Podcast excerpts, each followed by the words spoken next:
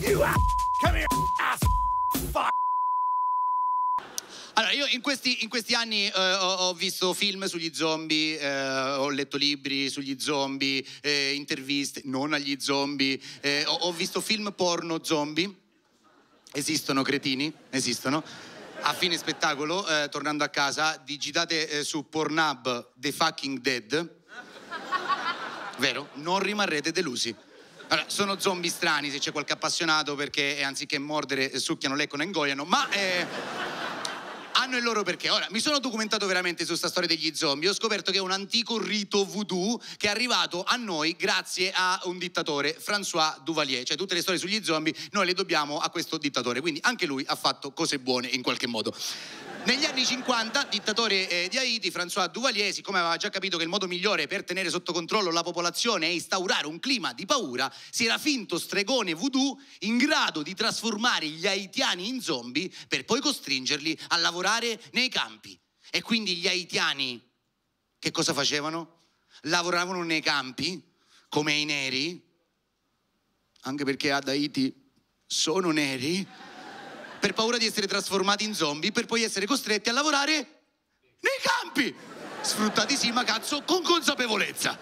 Lo vogliamo sapere, lo vogliamo sapere. Ora, la Chiesa Cattolica più volte ha provato a sradicare questi riti da trogloditi, eh, da Haiti, con la delicatezza che contraddistingue la Chiesa Cattolica ogni volta che va in giro a evangelizzare. Le crociate, non so se vi ricordano qualcosa. Infatti sono arrivati lì, basta, basta credere eh, negli zombie, ma che è sta roba, gli zombie, eh, credete in Gesù Cristo, che è morto, è risorto. Ora, tutte le storie sugli zombie hanno più o meno le stesse dinamiche, eh, a parte The Fucking Dead, eh, che ha una sceneggiatura tutta sua. Ora, per chi non lo sapesse, The Fucking Dead è il titolo parodia di The Walking Dead, una delle dieci serie in assoluto più viste al mondo. Ovviamente io l'ho vista, e anche in The Walking Dead ci sono un po' le stesse dinamiche che ci sono un po' in tutti gli altri film sugli zombie. Eh, per dire, in The Walking Dead il protagonista è Rick. Rick, questo sceriffo, e in ogni film sugli zombie c'è uno sceriffo, uno dell'F B I, della C I A, un poliziotto, un ausiliario del traffico, un postino, uno con una divisa c'è, perché deve essere una presenza rassicurante. Ora, non è così per quanto mi riguarda, anche perché gli zombie non muoiono cadendo dalle scale, eh, si rialzano e tornano, nemmeno con un ginocchio sul collo, se vogliamo americanizzare il film. Eh, Altro passaggio classico dei film eh, sugli zombie è a un certo punto la squadra di sopravvivenza, la creazione della squadra di sopravvivenza, e in The Walking Dead Rick chiama questa squadra la mia famiglia. La mia famiglia, la mia famiglia, la mia famiglia. La quarta, quinta puntata gli zombie sono in secondo piano e lui difende sta famiglia, la famiglia, e con la scusa di sta cazzo di famiglia arriva a negare diritti ad altri esseri umani. Cioè, alla quarta puntata Rick è Mario Adinolfi praticamente. E quando c'è sempre la creazione della squadra di sopravvivenza, cioè io mi sono fatto una domanda, no, nelle mie elucubrazioni notturne, cioè se dovesse scoppiare una pandemia zombie sulla Terra, ma io con chi vorrei essere in squadra? Cioè, nel senso, io vorrei nella mia squadra gente che ha delle skills specifiche in quel contesto, gente che magari oggi non conta un cazzo, ma in quel contesto socio-economico sarebbe fondamentale. Che ne so, eh, agricoltori, muratori, eh, operai, eh, vorrei un medico, eh, un medico vero, non un medico di base, un medico... C'è per caso qualche medico di base?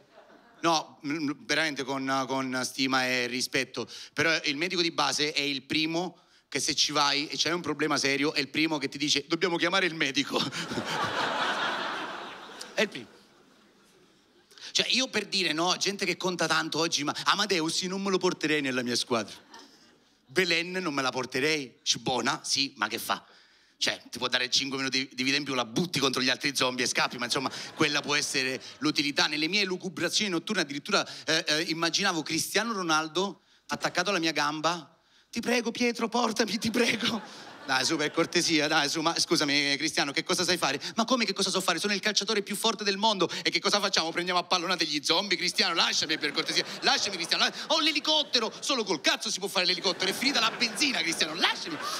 Lasciami, Cristiano, lasciami, Cristiano. Dici, vabbè, Faccio gli sponsor in fronte di dagli sponsor, in fronte, lasciami Cristiano, c'ho milioni di persone che mi seguono sui social, pure gli zombie ti seguono, ma con un altro obiettivo, Cristiano, lasciami Cristiano, lasciami. Mamma che gioia mi darebbe lasciare Cristiano Ronaldo in tribuna, stai lì?